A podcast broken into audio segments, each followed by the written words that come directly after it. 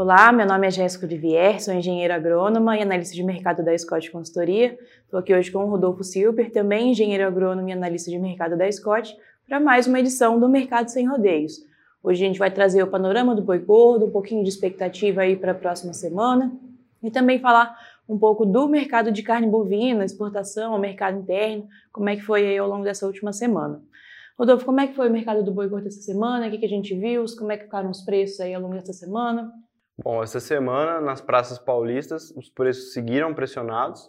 Uh, os, o boi gordo, tanto para mercado interno quanto para mercado externo, é, teve uma, um recuo de R$ reais por arroba.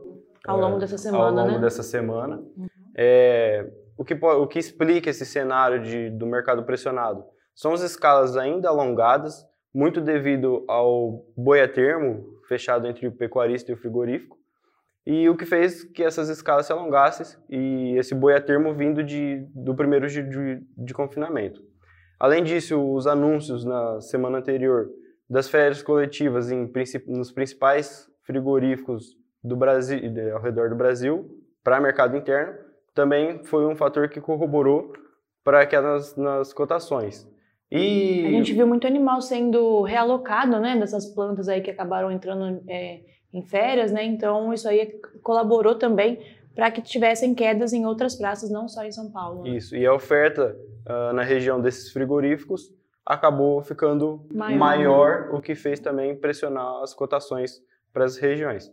Além disso, a dificuldade do escoamento da carne bovina para o mercado interno, que representa cerca de 70% uh, do consumo da, de, de, tudo que é produzido, né? Do que é produzido no Brasil, tem também pressionado esses preços. É, o que a gente tem visto agora é uma tentativa de melhora nesse escoamento, né? A gente viu aí nessa, nessa primeira parte aí do mês que o escoamento, mesmo com o recebimento de salários, foi um pouco mais dificultado. Os estoques de carne estão muito altos, né, na, nas indústrias. Então, o pessoal tem recuado bastante os preços no mercado é, de carne com osso, no mercado de carne já desossada também. A gente tem visto recuos.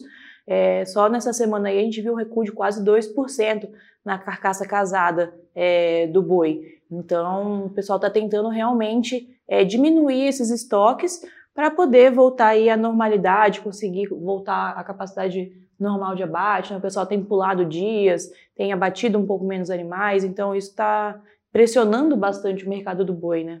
Isso. Agora, quando a gente olha para o cenário das exportações, Uh, nos primeiros 10, até a segunda semana de agosto foram exportadas 88,8 mil toneladas de carne bovina in natura. É, o volume médio é, o volume médio diário exportado teve um incremento de 7,6% frente a agosto de 2021. Então, o ritmo das exportações seguem bem firmes e a gente pode ver esse ano recorde de exportação no fechamento do ano. É, até o momento acho que só dois anos que não quebraram recorde. Dois meses. É, dois meses, né, que não quebraram recorde com seus pares em anos anteriores, né? Então a exportação está realmente em bom ritmo e provavelmente a gente um, vai ver um recorde aí um recorde que não veio no ano passado por conta da paralisação da China nas compras, né? Uhum. Mas esse ano provavelmente a gente pode ver é, esse recorde na exportação de carne bovina, é bem provável. Agora, como a gente vinha comentando do, da questão do mercado interno, para o restante do ano, esse ano é um ano de eleição e, e a eleição comumente abre vagas de emprego temporários.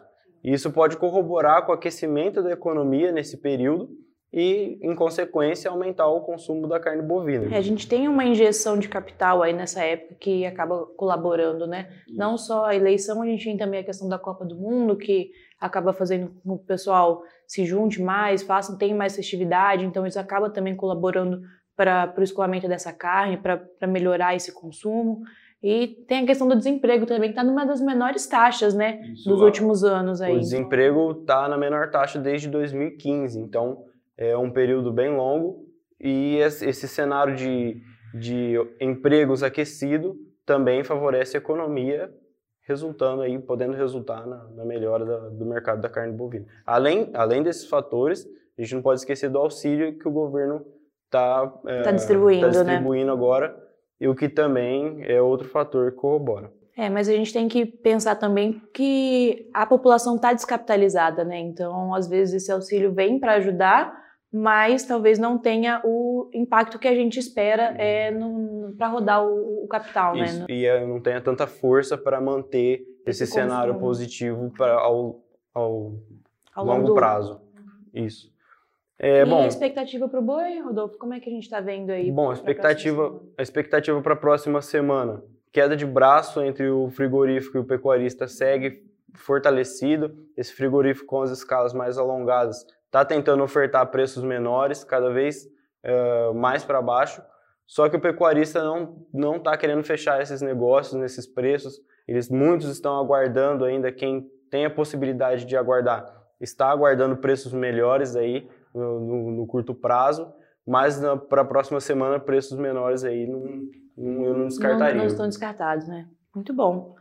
E para, para o longo prazo, como a gente veio comentando, talvez a expectativa é de, de uma retomada de preço mais para frente ainda. Ok, é quando a, as escalas já não tiverem mais, mais é, longas, né? Quando, porque eventualmente acaba, né? Não é. tem jeito. Então, a oferta de animais nesse período de, de entre safra aí está é, tá um pouquinho menor, então isso pode acabar acarretando aí numa retomada de preços mais para frente, né? Isso. E agora a gente vai comentar um pouquinho sobre o evento que... O nosso encontro de intensificação de pastagens vai acontecer do dia 28 ao dia 30 de setembro no Centro de Convenções em Ribeirão Preto, no Ribeirão Shopping.